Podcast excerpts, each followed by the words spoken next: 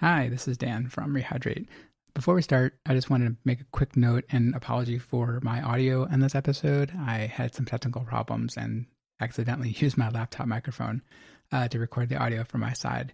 Um, so I hope you'll still listen. It's a great interview with Priya, and thank you again to her very much for joining me.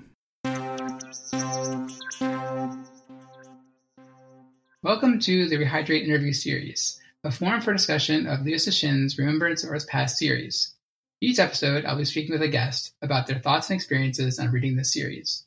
Spoiler warning for listeners this episode will contain spoilers for all of the Three Body Problem, The Dark Forest, Death's End, and any other media we happen to discuss. My name is Dan, and today I'm joined by Priya. Welcome. Hi, Dan. How are you doing today? I'm all right. How are you? Good, good, good. Um, so let, um, let's tell a little bit about yourself.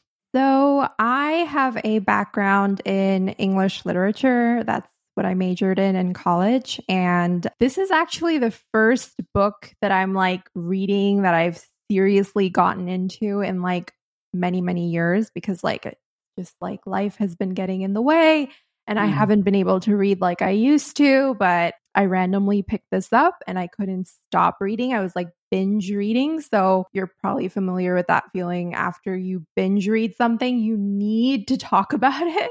Right. But yeah, no like literally nobody that I know in in real life has read this book. So um mm. I was really excited to find your podcast and very happy that you invited me onto it to talk about it because like it's like this this urge that I have to just like get my thoughts out there. So thank you.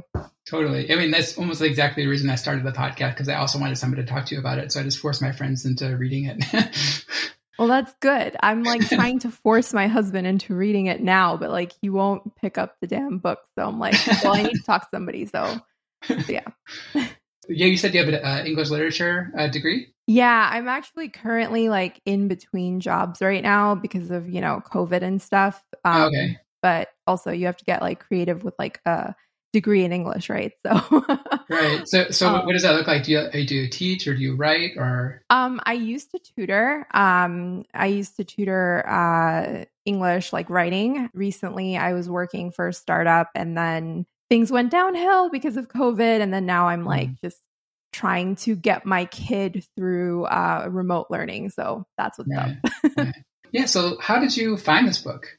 Where I live, usually people just like abandon books like in the lobby of the of the apartment building. So we usually try mm. and pick them up if they look interesting. So it was either my husband or I who randomly found the three body problem just like lying around somewhere in the lobby and one of us must have picked it up. And it literally sat on the shelf for probably 3 years and no one touched it. And then i was like i do love sci-fi. I took a sci-fi class in college and i remember like that was some of the the most like fun reading that i did as part of my major. So i was like okay this is probably a good place to start because then i know i won't i probably won't quit like after a few chapters. Mm. So I started, and then I was, uh, by the time I got to the end, I was like, I'm glad that there are two more books and like I need to have them immediately. So then the binge reading started. So yeah, that was my intro to the book. Had you known anything about the book? Before? I mean, like you said, it sat on your shelf for three years, but did you? No, I actually went into it with zero information. Mm. Based on like the back cover, like just whatever it said in the back, I knew that there were aliens involved. But like, you know, from the pacing of book one, that it's kind of unclear. Like, you know, that there's going to be something to do with aliens when um, she's basic, uh, the main character is, becomes a member of what is essentially the Chinese version of SETI. Yeah. But it was really interesting. Like, I, I know that in other episodes of your podcast, you've talked about how like the pacing of book one is a little is a little bit interesting. It's a little bit weird. And I kind of liked it because it creates more of this feeling of mystery when you know that there's aliens involved somehow, but you don't know quite how. I really enjoyed that aspect of the first book were you thrown at the beginning of the book where they kind of just threw you into the cultural revolution like that threw me when i first read it yeah it did but i had i had a feeling that like it would probably not stay there if that makes Mm. sense like Yeah. and also because it was um it was dealing with like physics Yeah. that yeah. it, it it seemed like okay this is probably telling us something that happened in the past and it's probably going to progress beyond that in future chapters but it was really interesting the way that it set up like all the groundwork for that. Definitely and it, and it pays off like really really well at the end right? Like you can Yeah. kind of see how that formed all of her opinion. And you know I've, I've said a bunch of times that like i think like Ye Wenjie is like probably like the most formed character of all the books. Like i think Liu Cixin is not overall great at writing characters. Like they're mostly just like there to drive the plot forward. But i think Ye Wenjie is probably the exception to that you know she i think has a very strong character and really strong motivations and she kind of has an arc. I, I think looking back on it, I found her character to be the most interesting, and like then, and especially understanding her background and, and her trauma from the Cultural Revolution. Yeah, totally. And it it it's you know that this is a person who's coming from who has a history of being scarred by humanity and you can understand why in the end she decides like humanity's not worth saving and Right. or if, you know, like we need to be replaced, not there's no salvation on the horizon for us. And I remember when I was um uh, reading about the part where um, she's watching all this deforestation taking place and she's given a book. Then, after reading the book, she comes to the conclusion that there's no way that human beings can fix themselves, basically, that we need something outside of us. And that was Mhm. the first moment where I got the sense that okay, like this is where they're going to this is the the premise upon which like the alien invasion is going to happen. Uh, you got it way sooner than I did. took, took me way longer than that. Knowing that like, you know, she's she's looking to some outside force for whatever it is that she finds lacking in humanity, it just it was a very interesting way to um build the foundation for what happens going forward. And so you said you took a sci-fi class in school. Um, did did it focus a lot? Like, what kind of was it different? Because I know there's different genres of sci-fi too. There's like hard sci-fi. There's like more character-driven sci-fi. Um, yeah. yeah, a bunch of others. Like, so did it focus on any of those kinds, or was it mostly like the classics? Um, so we did read a bunch of classics. We read um, some Asimov, but there was also, in my opinion, so like I'm not like a very science-minded person. Like I love science, I do love science, but mathematical science just goes straight over my head. Mhm. So that's not what I read sci-fi for. Obviously, I read it for more of like the like I think good sci-fi makes you think about a lot of fundamental truths that you know about like the world and the nature of human beings. And if sci-fi can get you to really think about those things deeply, I think it's done its job. I think like that's what I look for in in, in a good sci-fi book. I think this book does that as it as it moves forward, it does it more and more, I feel like you were talking about the character development i got the sense in the first in the first book i got the sense that there's just all these random characters and i'm Right. not feeling that much of an attachment to any of them Ye Wenjie just um she she intrigued me because like she's kind of like the reason for all of this i also i, I honestly didn't feel like her character was that fleshed out later on. Like in the beginning, it it sets her up, but then it, it doesn't build her character too much beyond that. Whereas I feel like the characters that he creates later on, like Luoji and Cheng Xin, those are much more complex characters, I feel. It's almost like in the process of writing, the author is learning that he can do so much more with the characters. And I think that's also where, um, because I, I know that a lot of people have said that they have trouble following all the characters because of the names. Audience, Yeah. I mean, readers who don't have um, experience with uh, Chinese names. In the beginning, I was struggling with that. But then once the characters started becoming more complex, I found myself struggling with that less. So, if that makes sense.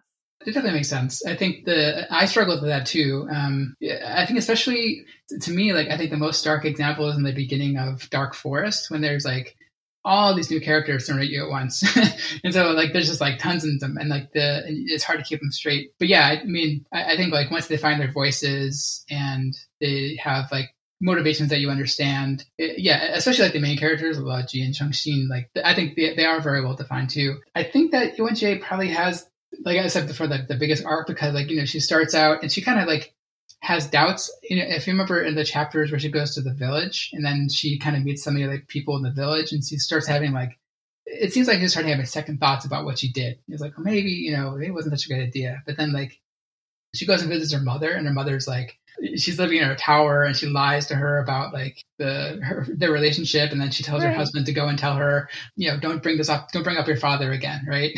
And then, yeah. then, she, then, she's like okay i did the right thing. I got it. Like all my doubts are gone.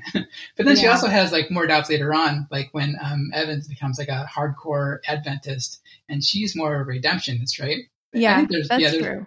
yeah there's, there's i think there's more subtlety to her than other ones. I don't know if I missed this, but I think the reason her whole arc just left me very dissatisfied at the end was because, like, okay, she's done all this stuff. Like, her motivations were kind of understandable for someone in her position. But in the end of it, it's like, what happened? Like, what was her consequence for this? Is it just that she has to live with this now? Or is it that like was did she actually face any real consequences at the end of her life? Or w- was it such that like all the consequences that you would expect her to face? Because she she did kill two people one of whom was her husband. Yeah. Uh, and doom all of humanity. No big deal.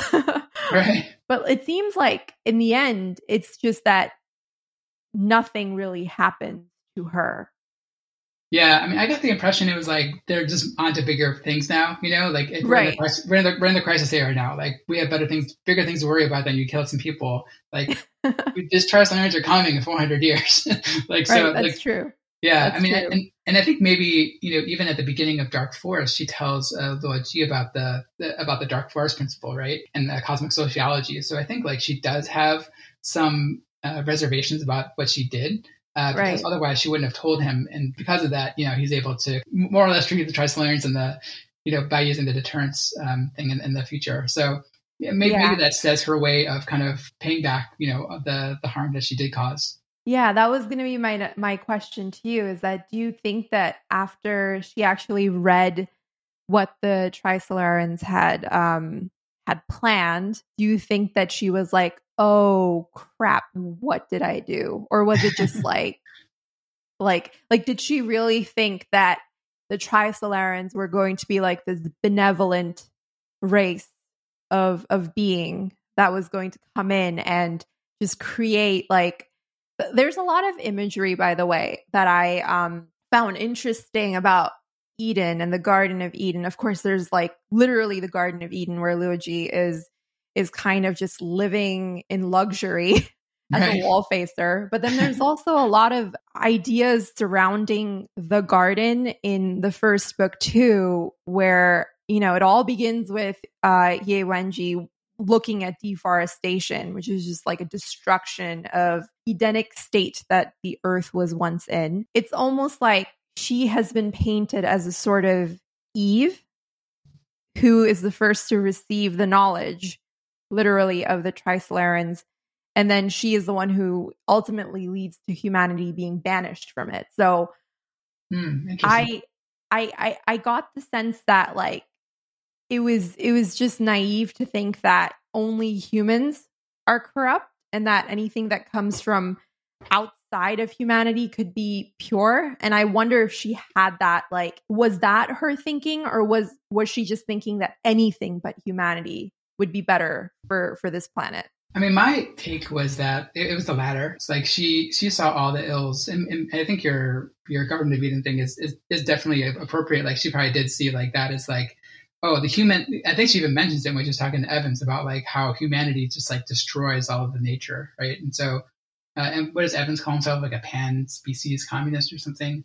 Yeah. Uh, anyway, yeah. So it's it's uh humanity is doomed the planet and like beyond redemption. I always saw her as like maybe like in her older age, kind of softening up. I don't think she was necessarily concerned with the Trisolarans coming here and what she what she got out of the tapes or whatever. You know, she started seeing the the reports coming back from the Sophons that the the police read to her. Yeah, I, I guess I, I thought maybe like in her older age, maybe she's like softening up around the human race because like they do a lot of chapters where they're talking to her grandkids, or not maybe like grandkids, but other kids in the uh, right right you know? yeah when she spoke to the grandkids she seemed like a total or the little kids she seemed like a yeah. totally different person and then I think she sees uh, Luoji as you know sort of it's sort of the same mold because Luoji knew um, her her daughter, right? So Um, yeah, I was a little bit confused actually about that timeline. Um, like when exactly her um her conversation at the beginning of the Dark Forest with Luoji takes place. Is it like after all is said and done? Like after Yeah. the the Sophons have already arrived, and it seemed like she basically told Luoji about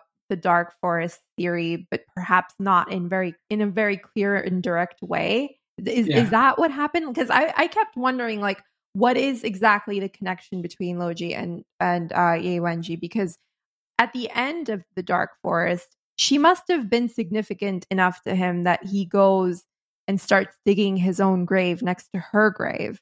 hmm. So it just seemed like it was deliberately like a loose end that was that leaves the reader to just ponder what is their connection.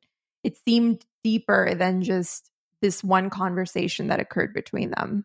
So I always took it as like the prologue of Dark Forest takes takes place like shortly after the end the end of, of Three Body Problem. Okay. Uh, because at the end of Three Body Problem, you know, she sits on the cliff and she says like, "Oh, it's my sunset and sunset humanity," right? In the beginning of Dark Forest, like they talk about her being really old, really frail, and then like she even says like, "I'm not going to have another chance to talk to you again." So I think she knows that like it's the end for her, right? This is sort of like her dying dying wish to kind of impart this knowledge. And Right. Yeah. Like, like you said, she he, she doesn't tell him like directly like dark forest principle, like everyone's gonna kill each other. But you know, Right. she says like, all right, well, gee, you, you know about the cosmic cosmology or whatever, and then also society Was it socio- Sociology. philosophy or sociology? sociology. Yeah, yeah. yeah.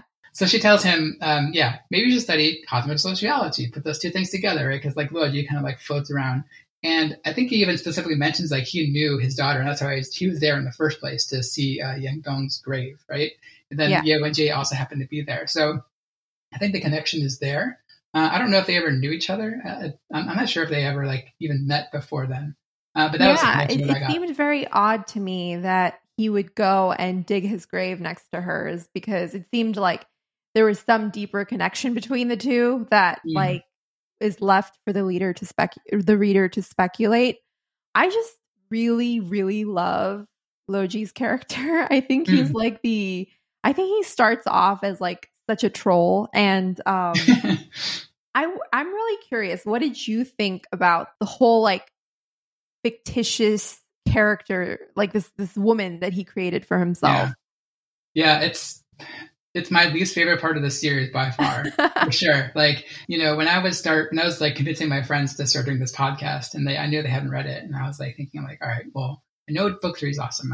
I, they're gonna love it. Like everyone loves it. It's it's great, right? And then like Death uh, Death Forest is also really good, like, especially after they they make the break, um, after they they go into the future. Like that part is like you know awesome. But then Right. they're like, oh man, they have to go through the part where he's imagining his girlfriend, and then they find the, then Da Shi has to find his girlfriend that looks exactly like her, and the girl has no agency around her, and she's just kind of like a a toy for him to play with, and it, uh, I, I don't I like it. No, and and it's so funny because I think the, the the payoff to all of that is that when he's like having this, he's like describing to to Da Shi that that like he wants this woman who looks like this, she's like this, she has this personality, and Yeah. then um I think Da Shi he like draws her for for him, and yeah, he's like, oh my gosh, that's her, and he's he's like, you're a genius. And he's like, no, I just know how men think. right. Especially men like him, because he spent a bunch of time with Wang Miao, right? And Wa- Wang Miao, like in the beginning, is probably very similar because Wang Miao also has like some kind of creepy um, uh, comments about Yang Dong. is like took pictures of her secretly and like had him on albums or whatever. So I think like in the beginning, like Luoji and Wang Miao are supposed to be similar. Obviously, Luoji becomes wise beyond his years, and you know even he becomes like what 200 years old or something Yeah. uh, uh, so he becomes a lot more interesting later and it's, it is interesting in the beginning like how he kind of drifts in and out and i'm right right now i'm like rereading for the podcast the, the main the main podcast like the very beginning of, of dark forest. And Luoji's is like really funny right now because he's like he's accepting that part that he's the wall facer and then he's like all right fine i'm a wall facer. Give me this gigantic house with like servants or whatever. All right there's the you know there's wine at the bottom of the ocean. Right. Go, was go, get, go get that for me. and, and they're like wine it's like it's part of the plan. I know. That it makes you wonder like what would happen if you picked these like random people that you thought had potential and just gave them free reign over everything like finances um yeah. just like not worrying about the consequences. I mean, of course, everyone's worried about, worried about the consequences, but it's such a bizarre situation for for like the world to be in that they're um that all of their hopes rest in these few handful of people and they have no clue why. Right. Yeah. But it, it really makes you think like like to, to imagine a world where basically the only ideas that are safe are the ones that are inside of your brain and yeah. the moment it's said it's it's ruined right. Yeah the whole premise the the wall uh the wall facer wall breaker premise is super interesting. Um it's a really interesting take on like yeah on, on, sci-fi and like how the only way to defeat the Trisolarans is like not tell anybody and like uh you know have like the secret plan and then not only like only tell people at the very end. So and, and, then you know the, the four different personalities of the wall facers are also like you know interesting takes on humanity. Like we have the the strong man of Rey Diaz and like the intellectual right. of um of Hines and kind of like I guess the coward of Frederick Taylor. like he's like, or I don't know, he's a coward, but it was like a weird plan to like tri- triple cross. I, I, don't know. it was a it was a very weird plan of his. But it's funny how like Luoji eventually kind of like borrows little elements of other wall facers plans and like kind of yeah. incorporates it into his own execution, which is really just perfect. I was confused about one thing, and I, I I'm wondering if it's like if you're supposed to be confused about it. Why do the Trisolarans find Luoji to be such a threat? Like ultimately like he proves to be the one who cracks it but how would they know? It's it's been established that they're not really good at like strategy. Yeah. So how do they how can they recognize someone who can form a good strategy if that makes sense and also it, the only guess that i had is because the sophons were there when um Ye Wenjie spoke to Luoji do they think that based on that he must have information that he himself doesn't know that he has? Yeah that's totally my guess. Like because th- that that's what i was going to say was yeah like the sophons are there. I'm obviously like Ye Wenjie is a very important person so the sophons would have been monitoring her any any movement that she has right uh, right. and they can move really fast anywhere. So the, the, the, I think she is a person of interest to to kind of see that. And, and so based off of their knowledge that he can uh, he knows about sociology and astronomy or, or cosmology or whatever he studied. I think they put it together like, oh, he can figure out the dark, because like she tells him the dark forest principles, right? That there's a finite matter, or the finite number of, uh, of matter in the universe. And I forgot the first one. But anyway, she tells him the, the axioms of, of cosmic sociology. And my, my take was that they figured out that it was dangerous enough where first they order to kill him, right? They try to get, they, they tell Mike Evans to kill him, but Mike Mike Evans uh, you know, dies in, in Operation Guzheng. Then they tell the second wall breaker to kill him, and they try with the uh, the automobile accident and try to shoot him too. I think they they figured out that he he knows enough about the dark forest principle, and they know how dangerous it is in the world. Because like if you remember in the third book, they talk about like location being like so secretive and like so uh, taboo of information to give up. So they know if like he can both find Trisolaris and broadcast it out, because he knows about the the dark forest principle, then he's the most dangerous thing to layers. And it turned out to be true, right? Yeah. Yeah. No, that makes that totally makes sense. I think also in all the assassination attempts on him, um, there's a lot of comic relief in the latter part of the book where he yeah. wakes up in the future and like just everything is trying to kill him. right, yeah, yeah, yeah. And the like, I think the sign he like almost falls off like into a hole or something, right? And like a sign falls on him, or like there's like a something that falls off of the tree. Yeah, and Da Shi's always there, like getting him out of the way. Yeah, and and like this unlikely character of Da Shi is just like inserted into every situation to kind of like just save the day, like repeatedly. right, right, right. Yeah, because he wasn't there, he probably would have died from the initial gunshot, and like he saved, you know, saved him kind of indirectly in the beginning by like being the most competent at his job. Before the Wall Facer program was announced, like they're all flying to New York, and they were saying like all the other guys had like, complications, but Da Shi's program was like the easiest to to execute because it's the simplest. So I think like even the beginning, like he's already saving his life indirectly, and then yeah, with the gunshot and all the other stuff, like it's like a constant uh, stream of of Luoji being his his own worst enemy and being uh being always in danger by not like paying attention enough, I guess. It was really it was really fun to read. Um it's always really fun to read about the way that different different people think of the future like mm. what will the future look like? I think like this version of the future i was like oh i wouldn't have thought of that. Like just everyone just starts living underground. Right. And it's just oh well i guess that could work. Uh, did you see or, or read uh, wandering earth? What's that? Oh, it's another uh, short story that um, that the Liu Cixin uh, wrote, and then it was made into a movie.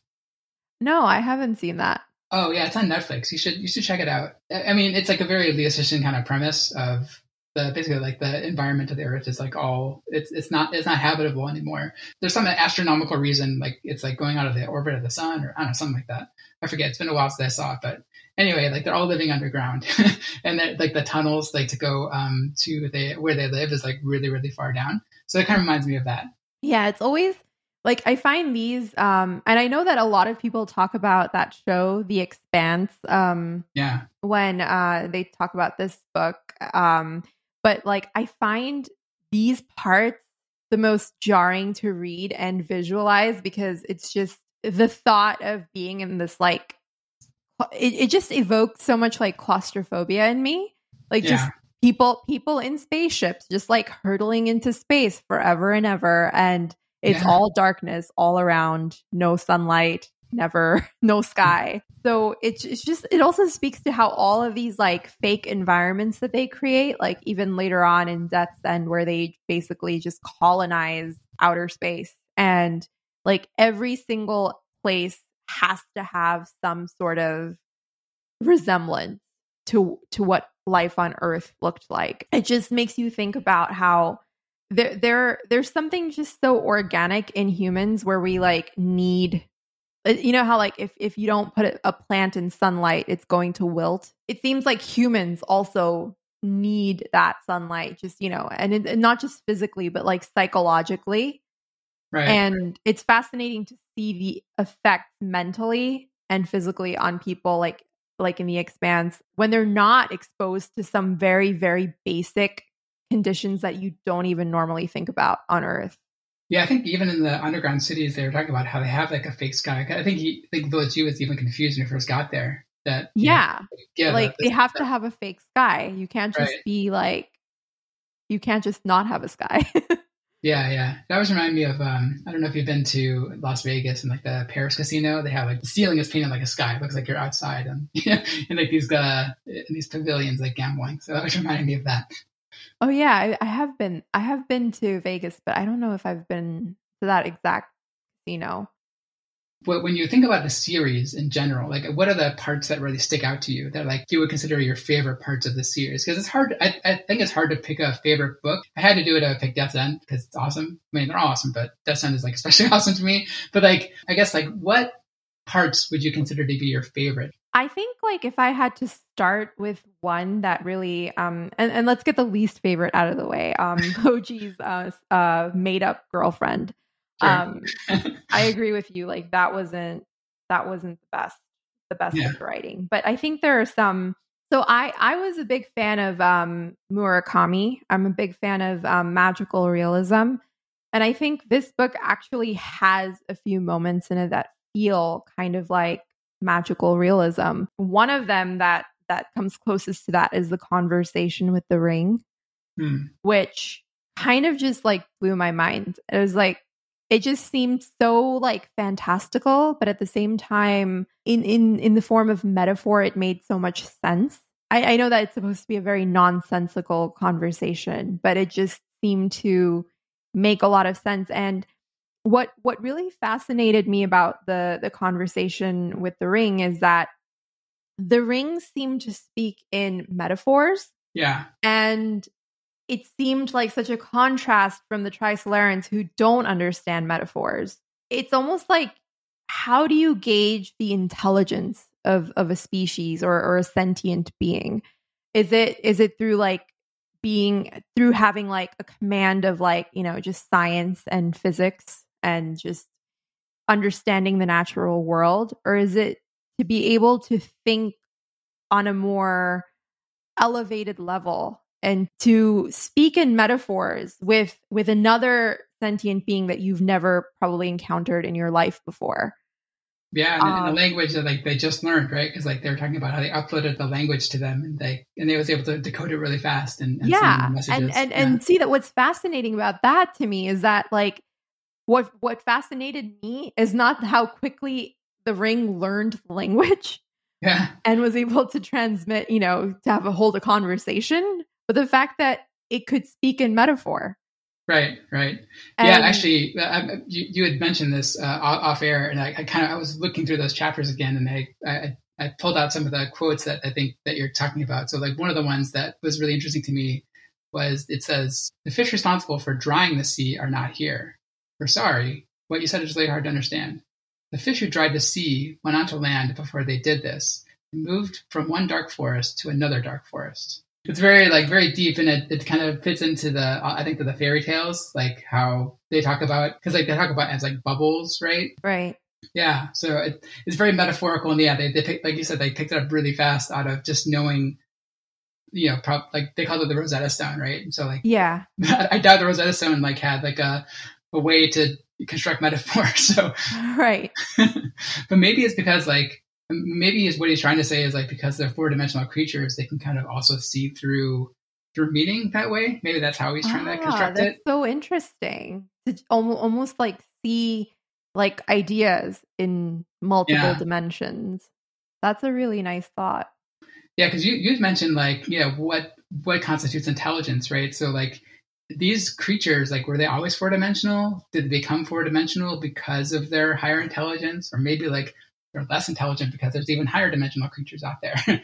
right? So it's, it's it's hard to know, but like they're definitely more intelligent seeming to us because they can manipulate and you know traverse four dimensions uh, kind of natively. And and and then the even more interesting thing is that there isn't even a living being within the ring. It's that right. it, it's that it's a tomb. It's like it, whatever it is is just like a program speaking to them that's supposed to, I guess, mm. echo the voices of whoever created it. Right. Um. The the the line that stood out to me the most actually is that when when the ring when I think it was Guan Yifan who asked the ring, "Did you create? Did you create this this um fragment of the the four dimensional fragment?" And and it it returns his question with another question, which is you said you came from the sea. Did you create the sea? Hmm. That immediately made me think of um, one of the earlier chapters in the book where Yang Dong, is that her name? Ye Wenjie's daughter, yeah. is talking to one of the one of the guys in the lab and she asks him this random question, Do you believe in God? And he's like, No. And then he shows her this simulation that shows that if life didn't exist, then like the earth probably wouldn't even have water on it whereas like your mind thinks that it life exists because the earth has water on it for some reason that line got me thinking about that where you know the ring asks did you create the sea and in a sense it seems like the answer to that could be yes like if if if that theory is true that the earth would not even be the earth that we know if humans or if all of life never had existed, then yeah, probably like whatever organism exists within a space kind of also creates that space, right? Yeah, like a, more of a symbiotic relationship between yeah the planet and the the species, right? Right, and it really speaks to that, and it, it just it, it was such a loaded question, and I was like, hmm. this is the kind of stuff I want to read. and then there is also another another moment i think that's so beautifully written which is when um when it all suddenly clicks for him hmm. and he has this like and i think it, it it's so i think it's one of his um one of the author's better pieces of writing in the book where he just has all this imagery describing looking up at the stars okay i'm going to read this quote which is I, I just thought it was just so beautifully written. At the precise instant the icy water covered Luoji's head, he saw the stillness of the stars shatter. The star field curled up into a vortex and scattered into turbulent, chaotic waves of silver. The biting cold, like crystal lightning, shot into the fog of his consciousness, illuminating everything. He continued to sink. The turbulent stars overhead shrank into a fuzzy halo at the break in the ice above his head, leaving nothing but cold, inky blackness surrounding him, as if he weren't sinking into ice water, but had jumped into the blackness of space. In the dead, lonely, cold blackness, he saw the truth of the universe. Mm. It's just like this this totally sublime moment where you can imagine this guy in like total darkness, just looking up at the stars, and it all just clicks. And then later on, it says that, you know, after that, he developed the same phobia of the stars that um was it Rey Rey Diaz had had developed of the sun. Yeah, yeah. And it was just like and then and then how it all ends with like him saying to himself, I am your wall breaker. Which is just such great writing. And I, I like when when this is adapted in, into a show, like I would really love to see that moment well done yeah i don't know like there's a lot of like kind of internal dialogue there right so like how do you show that on like that's always a problem with adapting books to film or to tv i know whatever, right? a, lo- a lot of stuff gets lost in yeah. um in the port in in just you know visual versus you know reading um which is also like the the nice thing about reading is that it's not it's not instant gratification like it is when you're watching something yeah eh, there's so much build up to to moments like these another conversation that you and I had like like outside of this was about Cheng Xin and mm how like initially I was like I hate her. um but like the more I thought about it and this was just like my knee jerk instant reaction after I finished reading the book and I was like oh she screwed everyone over. But then in the end there's this like beautiful moment where Guan Yifan tells her it's not wrong to choose love that's another moment that'll probably like stay with me where he kind of just tells her this thing that she needed to hear so badly. Hmm. And I think like any human put in a position like that would need to hear.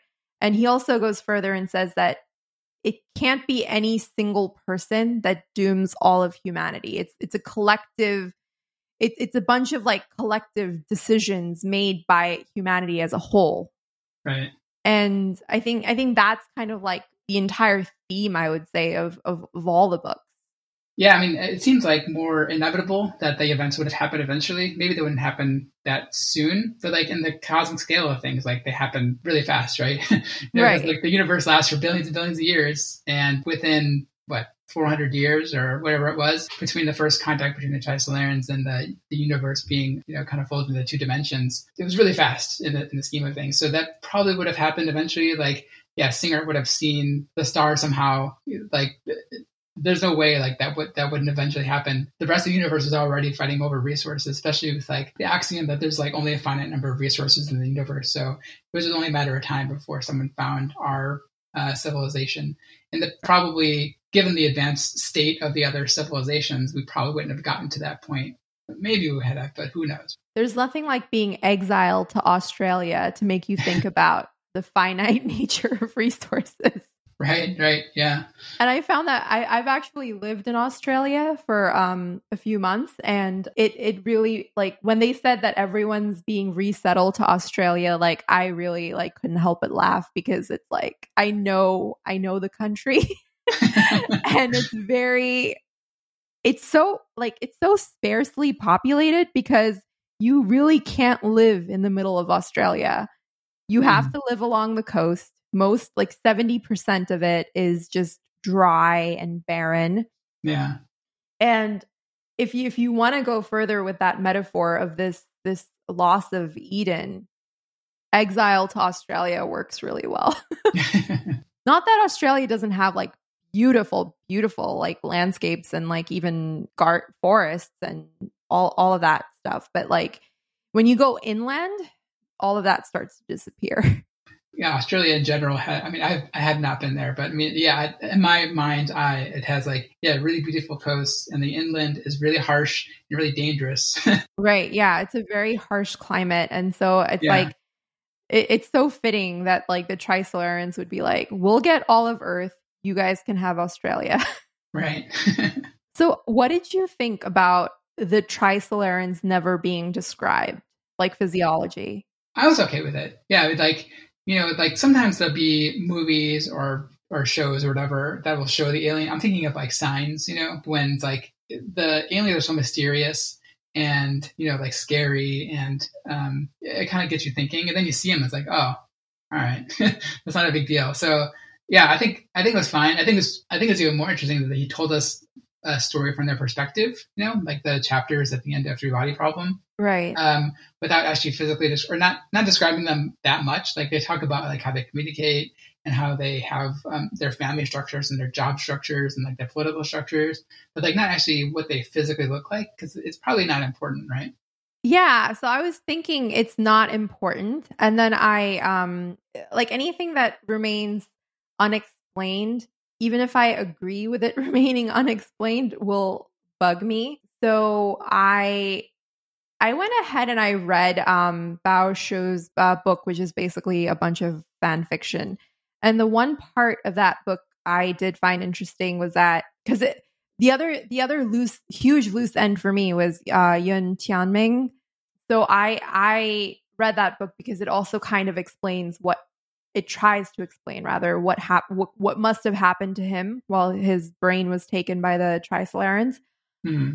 And one of the interesting things that I I found from reading that is that there is a description of the Trisolarans, and it's that they actually are bugs. They're like little really? tiny little creatures that are the size of like a grain of um a grain of rice. Oh really? and so um in it like Yun Tianming once he's like cloned and he wakes up and he's like, "Oh, why are there no Trisolarans around me?" like where are they all maybe they don't want to show me their you know what they look like because i will be like terrified of their alien appearance hmm. and then later on he comes to find out that they they've been all all around him all this time he just hasn't noticed them because they're so tiny oh. um and then it just at first i was like no i don't like that description because it doesn't make a lot of sense like how could they create these like enormous vast structures when they're so tiny. But then it got into like talking about how they don't think as individuals. Like, so if you take like any one Trisolaran individual, it would be like really dumb. If you, the way they function is like as a collective unit of many, many, many individuals, and that forms intelligence, mm. which I found really interesting because it's, we're so used to thinking of intelligence as like the accomplishment of individual human beings versus like imagine if like every single person was not very smart but then if you take like like a hundred people and put them together and you can uh, literally put their brains together and then they're smarter so th- that part really um, stood out to me. And then i of course got thinking about how they at the end of three body problem they say they transmit a message to all humans you're bugs. Yeah. And I was like, oh, well, that would make sense because it's like, it's sort of like they're saying, we're not bugs, you're bugs. so then it all, then it all was like, okay, I'm okay with that, with that possible um, description of the Trisolarans. hmm. Yeah, I, I, never would have considered that. I think I always assumed like they're kind of big blobby creatures. like yeah, I, me too. Like I would have never thought of them as like these tiny little critters, but then that also makes sense why they want would want all of humanity to like just go away. Yeah. because they'd probably be afraid of humans who are to them essentially giants. Yeah, I, so I wonder like I, I don't know how I, I know like you said it's fan fiction and people describe it as such. Like I wonder if like that is what's in Liu Cixin's mind or if he's even like made any um, comments about it. I'm, I'm not sure that he has. I don't think so, but like all I know about the book is that he read it and he liked it. Oh, but really? then I will also say that the second half of that book was it just got too out of hand. Like he, mm. it, it's like he bit off more than he could chew. oh yeah. and then it just turned into like a whole like it turned into like its own like creation myth sort of thing. But then there was another interesting part of it that was like, um, do you remember when um Cheng Xin wakes up in like this this new world where there's like trisolaran art? Yeah, yeah. Well, the book tries to explain that that's not actually Trisolaran art, but it's stuff that they found while picking Yun Tianming's brain. So yeah, that was that was one interesting explanation um, mm-hmm. for that. So those were the only two things I liked from the book. okay. So would you recommend people read it? Um or just read the summary? I would say I would say read if you if you're interested like I was in reading more about like what could have happened for Yun Tianming, maybe read half of it and then just discard the other half. mm. Which is kind of hard to do, but like yeah. I I there there came a point in the book where I wasn't gaining anything of much value from it. And it also was interesting to compare the writing style to um Cixin. Um he's he's he's a much more like mature writer than Bao Shu. And it really shows like like there are a lot of there's a lot of dialogue in in the redemption of time that's like very cringy. So I had to mm. like really get through some of that. But it's good because like I feel like that was a huge like loose end and I mean it was supposed to be like no you're not supposed to really focus on Yun Tianming beyond his fairy tales but yeah, it's it's nice to think of like what happened to a character behind the scenes almost, you know? Yeah, definitely. So read 50% of it. so you had mentioned earlier that like you, it seems like the when you talk about like Luoji's um, kind of revelation, uh, where it's more like more literary, yeah, those are more of your favorite parts. But there are also various very scientific parts of of the books. You know, I'm thinking of like Project Sophon parts or the parts where they describe in technical readouts of how actually like Ye Wenjie center communication to the sun and like talks about like the physics of it and like there's a lot of like really hardcore like science stuff? Like how did that stuff strike you? I do enjoy when like concepts like that are written out. It, it's all about the prose for me. Mm-hmm. so like even if someone is describing like a scientific fact but it's like written in a certain way like i won't understand it like like the technicalities of it but like i can appreciate it. You know like i for instance like i really am terrible at math but I can admire someone who is so good at math, like that they see the beauty in math. I think that's also how, like, one of the characters in Three Body Problem is described that he he just saw numbers differently like they formed like these elaborate like patterns and stuff for him oh yeah um, i forgot his name uh, it was uh, uh shen yufei's husband the, the yeah. guy who figures out the three body yeah, that was one of the characters that was like not significant enough for the name to to remain with me, but but the way he described like these um mathematical concepts was like like I really admire people like that who can who can really see the beauty in these like cold hard equations which I can't see. So it's almost like something that's like out of my grasp that I'm just like barely touching the surface of and just like, you know, it's it's almost like a work of art to admire from afar. The parts that I found the hardest to read, which is probably not going to be a popular opinion, but it was like Zhang Beihai's parts were really mm-hmm. hard for me to read. I, I get that, especially in the beginning when it's just like just a bunch of military people talking about military stuff. Like, yeah, yeah definitely. That's exactly why. yeah, I think the thing I, I didn't appreciate when I first read it, or maybe even on like subsequent readings, is like someone described him as the fifth wall facer, which I think is a really interesting way to describe him, in right. that he from the beginning had a plan of escaping, right? But like he couched it in like that he's actually a triumphalist the whole time, right? He's like saying, oh, "We can do it. We can beat the Trisolarians. I'm the only one who believes we can do it. We can make high tech ships. We can do all this stuff." Like he kills a scientist because like they're developing old technology and you really think like he is the only one who like has like a plan to defeat the Trisolarians.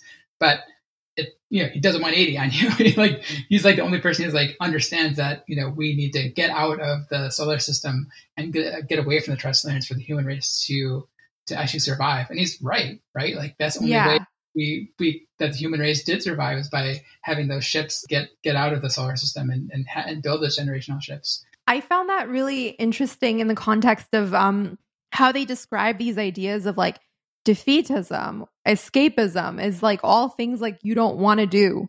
and it repeatedly forces you to think in a sense about like what is it that tethers a person to their humanity? Is it that you're going to put duty above all else and what exactly is your duty towards? Like is it towards all of humanity? Is it towards like a certain set of virtues that define humanity? And it's also interesting because once you're flung far out into space, all of those virtues and those ideals start to break down. And it makes you wonder, like, okay, well, is it that you actually have to have a tether to the earth to be able to hold on to your humanity? And then in the end, you see Guan Yifan, who has been like kind of like wandering through space for so long, and he was there for a lot of these, you know, really horrific events that happen on the ship. And you see that he still has his humanity. He's able to comfort Cheng Xin, who's like seen as the epitome of humanity. He's mm. able to comfort her and tell her, "You did the right thing." It, it's kind of like it, may, it really makes you wonder, like, is this militaristic sense of duty just one aspect of clinging to one's humanity, or like it, it's just it gets all these ideas in your mind about like what would a human do right. if they were flung far out into space, right? Yeah, I think the interesting part is that like he has all these different personalities, you know, of you know the different kind of facets of of the human perspective on things, and like in, in those situations, you have Cheng Xin, you have Ji, you have uh, Wade, you have Zhang Beihai, you have like all these different ways that people, and, and even like the beginning, like Ye Wenjie, like has like different perspective about uh, humanity's role in the ETO. And yeah, there's like just tons of different perspectives about how humanity would uh, respond to both the crisis and uh, of of knowing that there's an alien race coming to invade us, or you know, knowing that we'd have to get out of there and how we would survive long term, and what what are the important things, and like what are the necessary things to for us to survive long term. Yeah, and it's also really interesting how um, there are these multiple periods in um in in the books where especially during the deterrence era where people fall into this false sense of of like you know this they fall into like this lull yeah. that like oh everything's going to be fine the trisolarans are sending us art and right. you know everything's going to be fine we're okay and i i th- this is the other mark of like good sci-fi to me is that no matter when you read it it resonates as relevant to like current events I find that isn't this how we treat global warming? Hmm, right. We know that it's going to come for us, but right. we it's it's it's a threat that's not close enough. Right, right. So we don't worry about it. I, I had read something about how like, you know, humans perceive risk and like threats that if it doesn't trigger your flight or fight response, it's it's usually something that even if it's a certainty, it's like a bit abstract or it's like a bit far out there yeah. that you're like, oh, it doesn't concern my now. So I'm not really going to worry about it. Right. Yeah. Actually, one of my co-hosts, uh, Tim, brought up that same perspective. Like he, he, was thinking, like when the crisis era first started, we don't see that in the books. Like, or we read about it. Like we start three years in, so it's probably like mass freak out, right? In the in like the first like couple months, right? And especially if you think about our 24 hour news cycle and like events coming so fast, like, right. you know, like people buy, like there's a mass freak out, probably like, you know, all these crazy stuff happened. But then like people realize like, oh, it's 400 years away.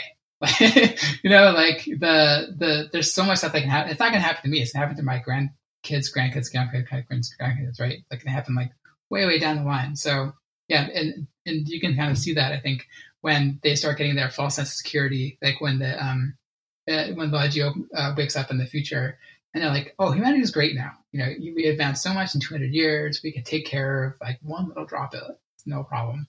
Right. Totally. and it's it's not even like threats that are like as far out into the future as um as global warming. It's, we even behave that way towards threats that are like in the near future if right. they're not a 100% certainty like COVID. Right. Yeah. We were so like, ah, it's in China, it's not coming here. And yeah. sure enough, it came here. Right. and yeah, that's no, when no it, it's almost it. like this um reactionary mindset versus like preventive mindset. Yeah, yeah. Yeah, I mean, uh, maybe that's just like a, a part of our culture, right? There's like too many problems to think about and you know, you kind of focus on like what's in front of you at the time. And if something seems like it's far out or it's like not probable, or like it won't impact you, right? Then maybe you won't take it as seriously. Maybe, maybe you yeah. should. Yeah, Yeah. which is why it's interesting to explore like all these different almost like schools of thought that form around this subject. Like there are some people who are like, "Oh, this is exactly why humanity doesn't deserve to like, you know, survive. Yeah. and then there are like people who are like, oh, like we're doomed anyway, so why bother? And then there's escapists who are like, well, we need to figure out a way to get out of here. And that's also seen as being like anti in the best interests of the people. So when Guan Yifan talks in the end about how like it's not any one single person who doomed us all, it's kind of like, yeah, it's all these like conflicting ideologies. And that's why it also interested me about like this this collective intelligence versus individualistic intelligence because I've mm. I've often like especially within the scope of like the pandemic and stuff I felt that we as people are you especially some countries have this kind of culture more than other countries we're like very individualistic and right and it somehow often functions against the best interests of all of humanity when everyone is thinking as an individual. It's kind of like how those um spaceships just start taking off by themselves. Yeah. And not caring about how they're just like incinerating everyone else in in their wake. Yeah, yeah, exactly. And and, and then um AA has this idea that she's just going to disable all the ships so nobody can take off now. and it's like it's really you see those two modes of thinking really clash with each other in that moment where it's like if you're going to think about yourself as an individual, you're going to screw everyone else over. So, how about like we disable everybody? and like, you know, if we have to die, we die together. And it's like such a different way of thinking than what we're accustomed to. I felt like there was one moment where like there's sometimes like you can tell that the author is speaking and not just the narrator, right? Hmm. Like I felt like his whole commentary on like mass masculinity and manliness, I felt like that was all Cixin. Like that was all him. Uh, yeah. I really felt that because it seemed so kind of like out of place almost. Hmm. Where like Chengxin wakes up and then she notices that all the men look like women. Right. And then there's this whole like dialogue that follows where it's almost like the author is kind of giving away what he really thinks. She, she like almost has like this moment where she like laments. She's like, "How am I going to live in this feminine world?" right. It's like, like, yeah, masculinity no, no. has been erased. And I think she and, sees like, uh, doesn't she like start seeing like Wade as kind of attractive because he's not feminized? Yeah, but then also later on, you start to he start he kind of like points out that like whenever she sees a man from the common era, he's usually presenting like ideas that make more sense. Mm. And he's also more manly looking.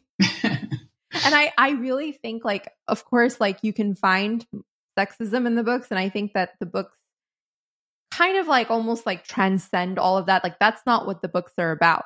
But I find I found that one particular bit really interesting because then it got me it kind of took me out of it and got me thinking about like okay yeah he has written all these characters and of course Chang Chengxin is like a strong female character but she's also the one who's more of a sentimentalist right. versus Ji and a lot of the men who are more like of the strategists and they're more logical versus the women who are kind of like you know Ye Wenjie even it's not even a matter of intelligence like the women are all extremely intelligent and competent. Right. But they're always falling victim to this sentimentality right. that the right. men don't seem to be as affected by. Did you notice that? No, definitely. Yeah, for sure.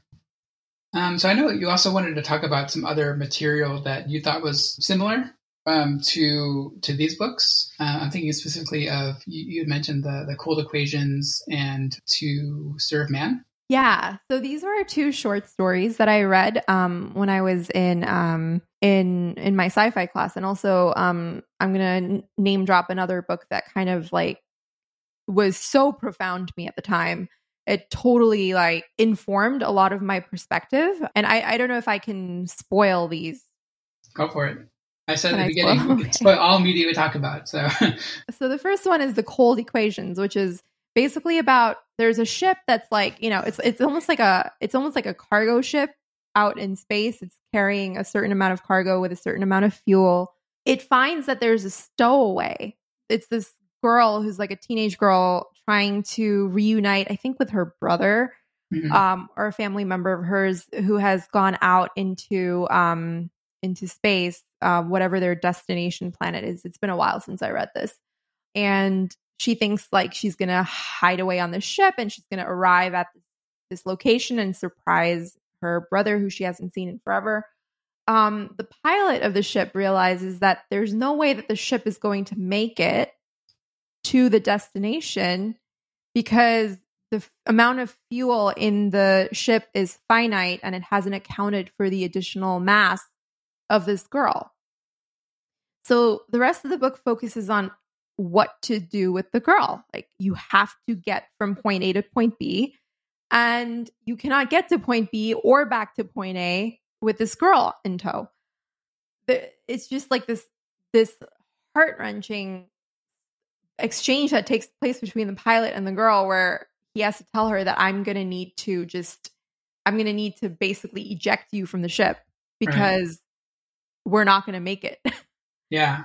and that's why it's called the cold equations because like and what got me thinking um about this story is that i think there's a quote in in death's end where they say it takes 5 minutes once you're cast out into space for humanity to turn to turn to totalitarianism. It's like when I was talking earlier about like what tethers you to your humanity and ultimately when you're out there in space it is it comes down to these cold hard equations where you see it in like the the three ships that have to basically face the prospect of annihilating each other to collect fuel basically. So it was just like this when when we when we as a human species or a race we talk about like how great would it be to colonize mars? How great would it be to like go out there and colonize space? Right i think these are really like cautionary tales about like what would that do to our humanity to go that far out there yeah, people have uh, sort of grand ideas of like how we explored the earth. It's like ingrained in our history, like, well, we had these great explorers and they found, they colonized these lands. And so people kind of attribute that to space too, without thinking of all the perils that those explorers had to go through too, right? Like people got scurvy and died on these boats, right? And so like what happens when they apply that to space when like there's no possible way for, for any kind of rescue or even like currently with space travel, right? Like, you know, you think about like Apollo 13, like if those astronauts hadn't been able to get back, they would just be floating in space forever right? right. And then you, you apply that to going to Mars or going, you know, even further out there. It's not safe. uh, yeah. So I thought, I thought the story was, I hadn't heard the story before you had mentioned it to me before. Um, so I, I did read it and uh, yeah, super sad.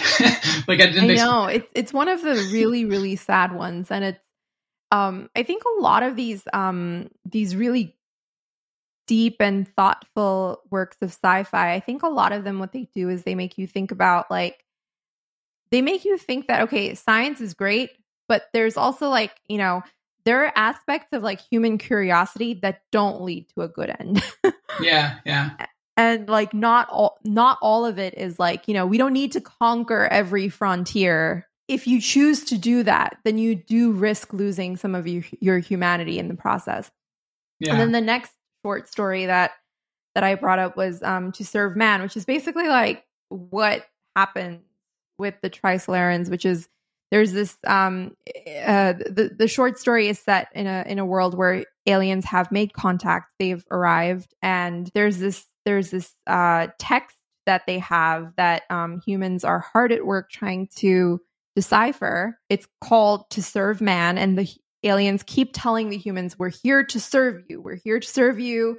And they start making everything better. Like they make all like all of these like bad conditions on earth just get better. And then uh, like the scientists or like the linguists who have been hard at work um trying to like translate this text ultimately the ending of it is that um to serve man is actually a cookbook. I, I think a lot of people might be familiar with the story because i think it was a twilight zone episode a long time ago yeah, actually, uh, I watched it after, afterwards too. Yeah, and it's also from The Simpsons. The Simpsons has a, a, similar gag. I don't know if they got it from this story or from the Twilight Zone, but they have. It. I haven't, I haven't seen any of those, but like I've only read the story. Um, but then it was like, oh well, like, duh, like they're not making things better for us. to, you know, serve us. They're literally trying to serve us to them.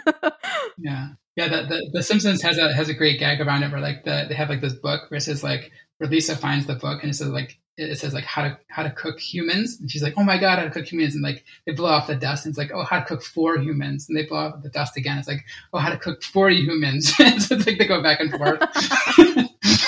Oh that's great. That's excellent.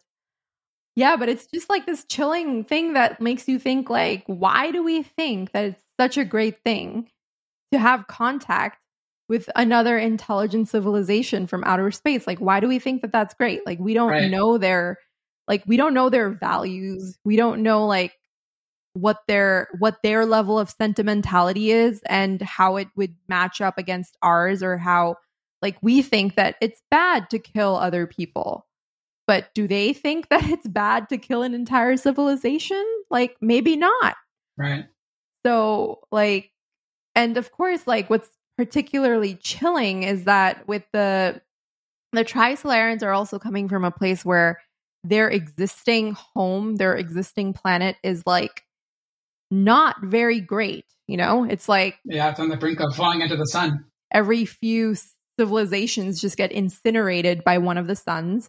Yeah. So it's like, why not? Why not go and conquer another planet?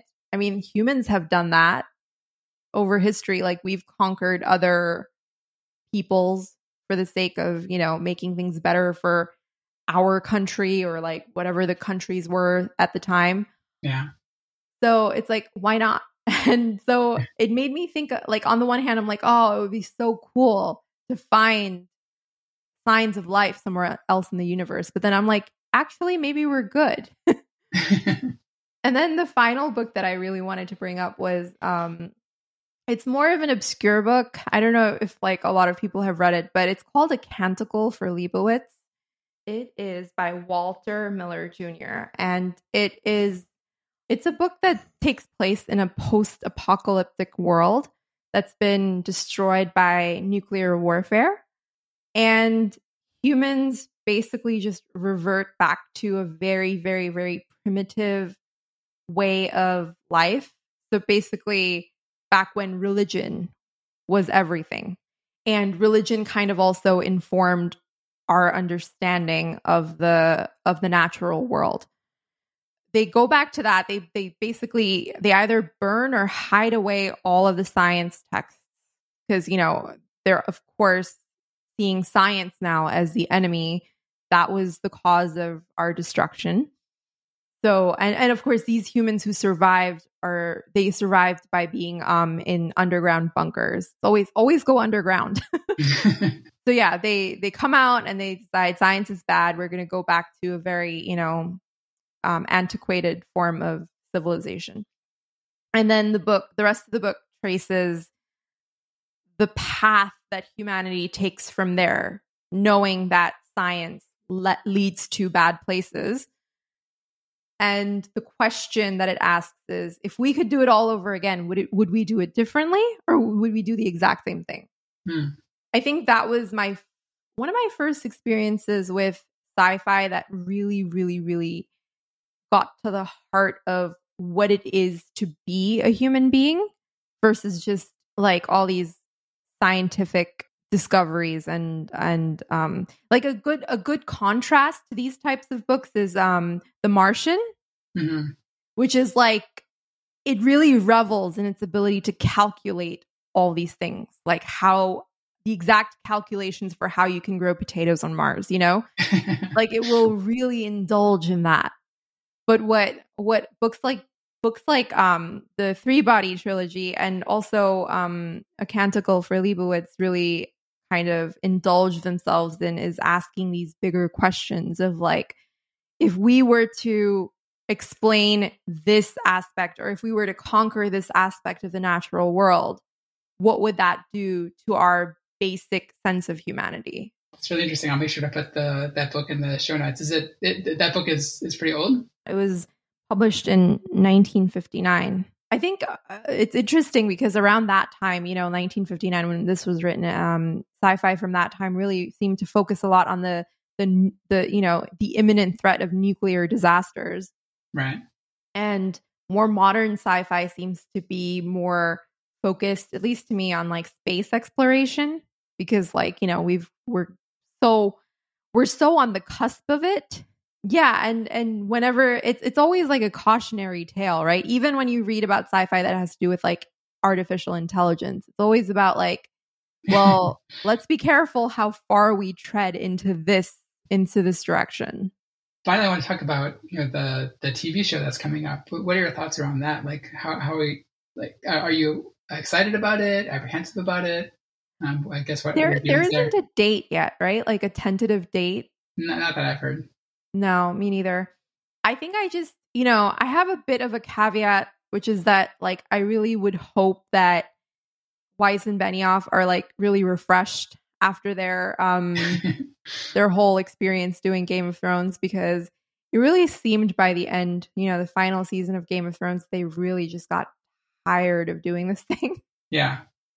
So as long as they don't do that to this, I think it's really fitting that they should be that they should be the ones to take this on because I feel like they're just masters at you know creating well they didn't create the the the, the plot lines but or at least all of them but they're good at building up that feeling in you that you're getting really attached to a character you're getting really into this you're thinking that this person or this family is going in good things are about to happen to them and then suddenly someone's head gets chopped off. Right.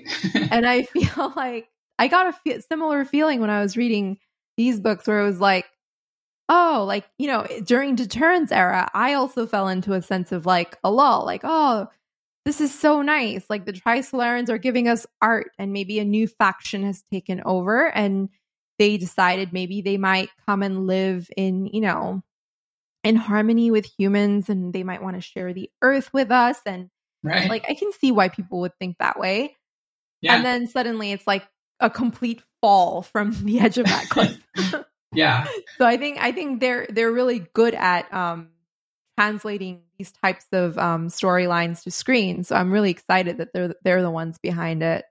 So I'm really excited to see it. Like I, I am not like a, a a book a book purist, if that even makes sense like I'll watch the show, I'll watch the movie and I I will look forward to it too, but I feel like a lot of times there's as a reader of the book, you always feel like, "Ah, oh, the book did that so much better and right. they just like failed at this one, you know, this one thing." The good thing with Game of Thrones for me was that I didn't read the books. Hmm. Because uh, I tried to. I think it always ruins it for you if you start watching the show first because oh, your yeah. brain gets like trained to um anticipate like this instant gratification that I was talking about earlier and then the book requires you to read through just like many many many pages of like um George R. R. Martin describing like a banquet right lots of food lots of food I know he seems to love describing the food so I I couldn't I couldn't get through that especially knowing how many books there are to go with yeah. like probably several banquet scenes. and then later on, the fact that he has not yet finished that that kind of ruined it for me. But that's why I'm really glad I read the books first in this case.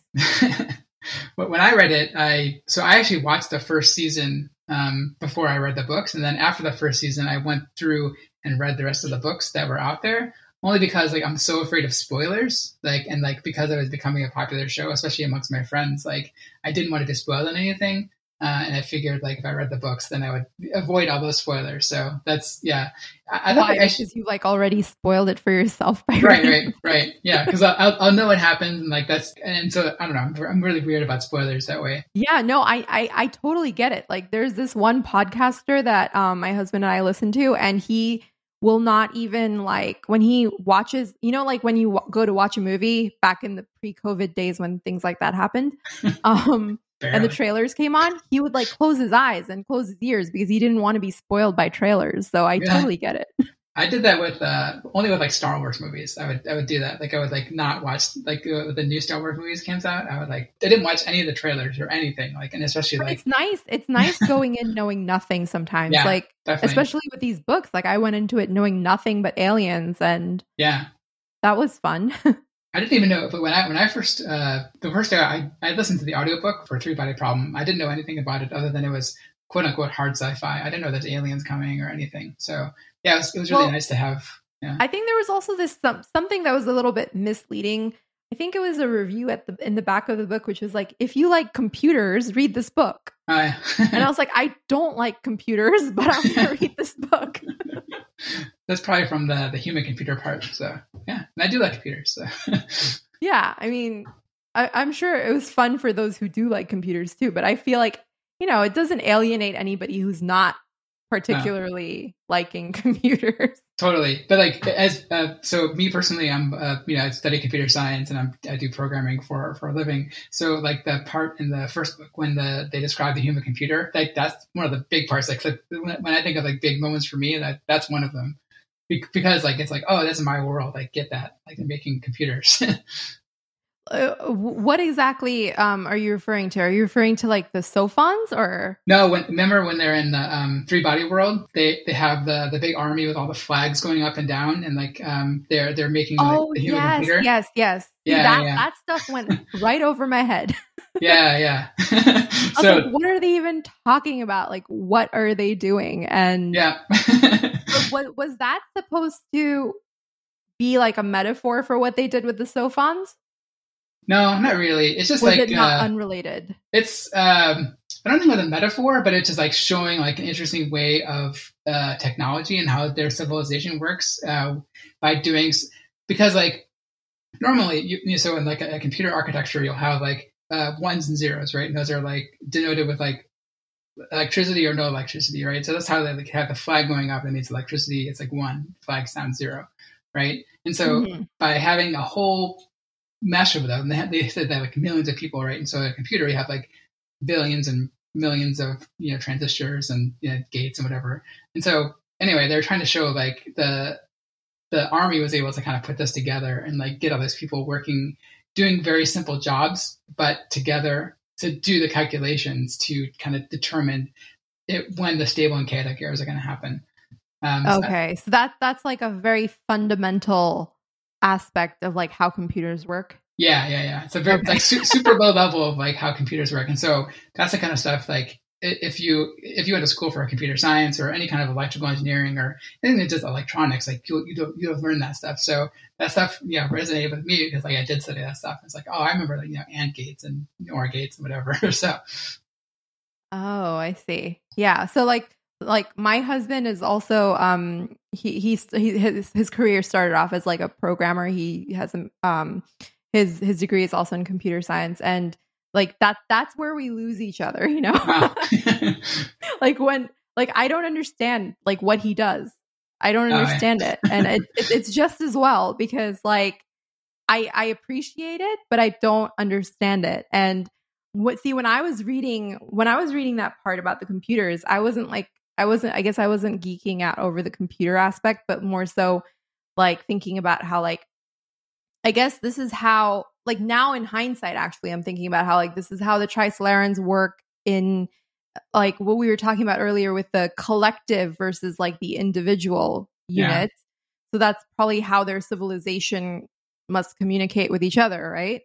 Yeah, they, they mentioned actually later on that like the Trisolarans, like they communicate with like their, their thoughts directly, and that, that's a big part of the second book too, but like they communicate like with their brain waves directly. And mm-hmm. so they're saying like, well, most of the stuff in the three body game is made up, but the computer thing is actually real. They actually did that. so that's a pretty, pretty interesting right. thing. So I would say if like, um, yeah, if your husband's also a computer scientist and you're trying to get him to read the books, just show him that chapter. It's like, all right, just read this one chapter, then you'll maybe he'll get into it then. oh, that's that's that's a good idea because like that wasn't even one of the more memorable parts for me. Like I was like, oh, whatever. This is just like you know. What, whereas the game, I was very fascinated by the by the game because it was like it was such a case study in how like indoctrination works hmm. and like how you can get someone to believe in a certain thing. It's like this like I always think about like how shady like multi-level marketing schemes are. Yeah.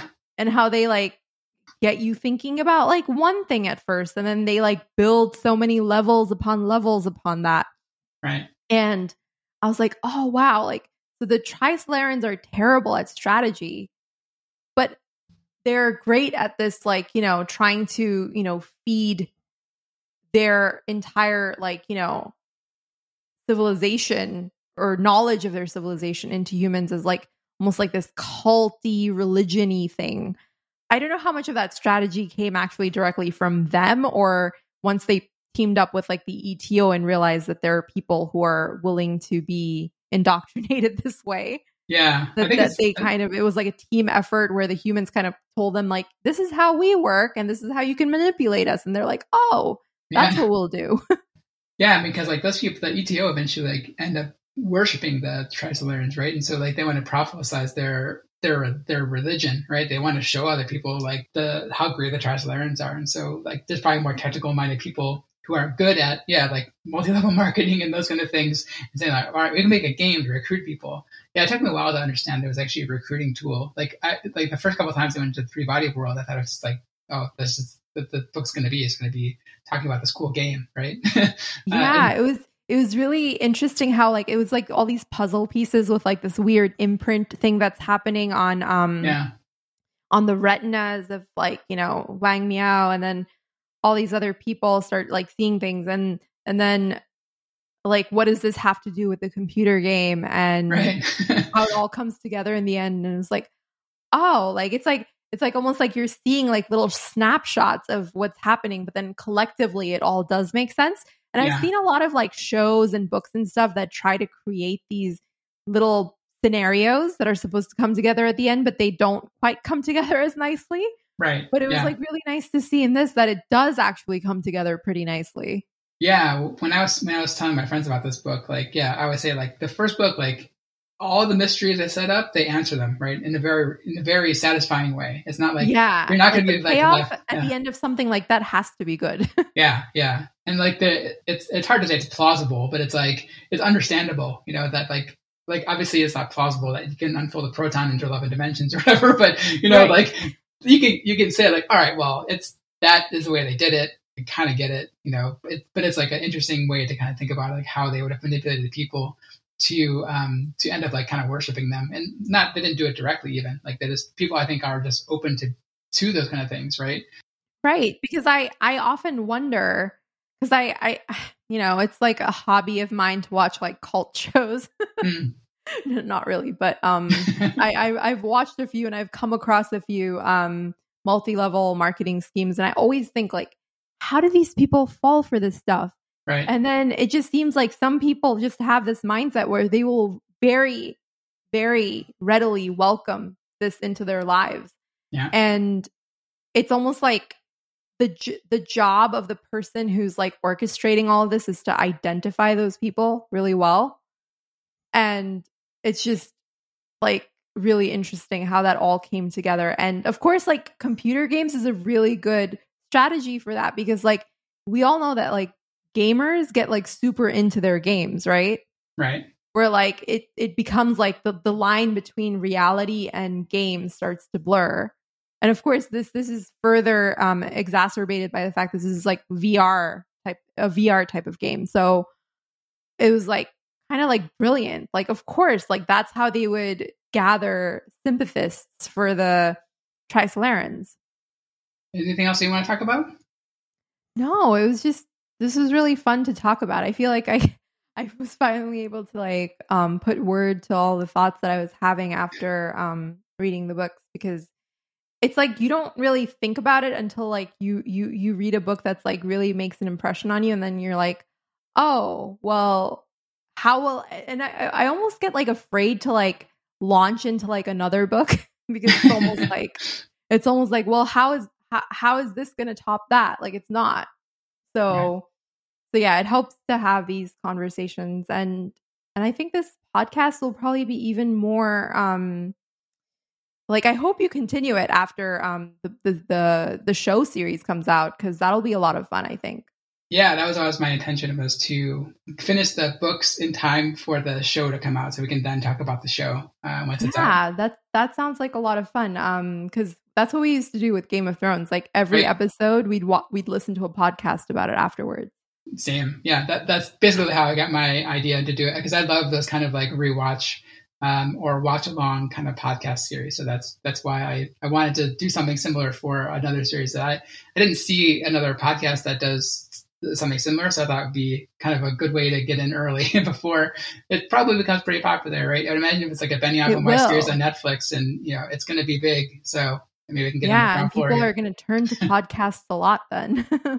yeah, especially if, yeah, these complicated con- concepts and, uh, and then, and themes. So hopefully people, yeah, hopefully people will find us and listen. So I like, I really appreciate uh, talking to you. It's, it's been a great time. Same. Thank you so much for having me on. Thanks. And uh, yeah, thanks everyone for listening. If you'd like to participate in this series, please leave comments emailing us at rehydrate at fastmail.com or on Twitter at rehydratepod. Thanks.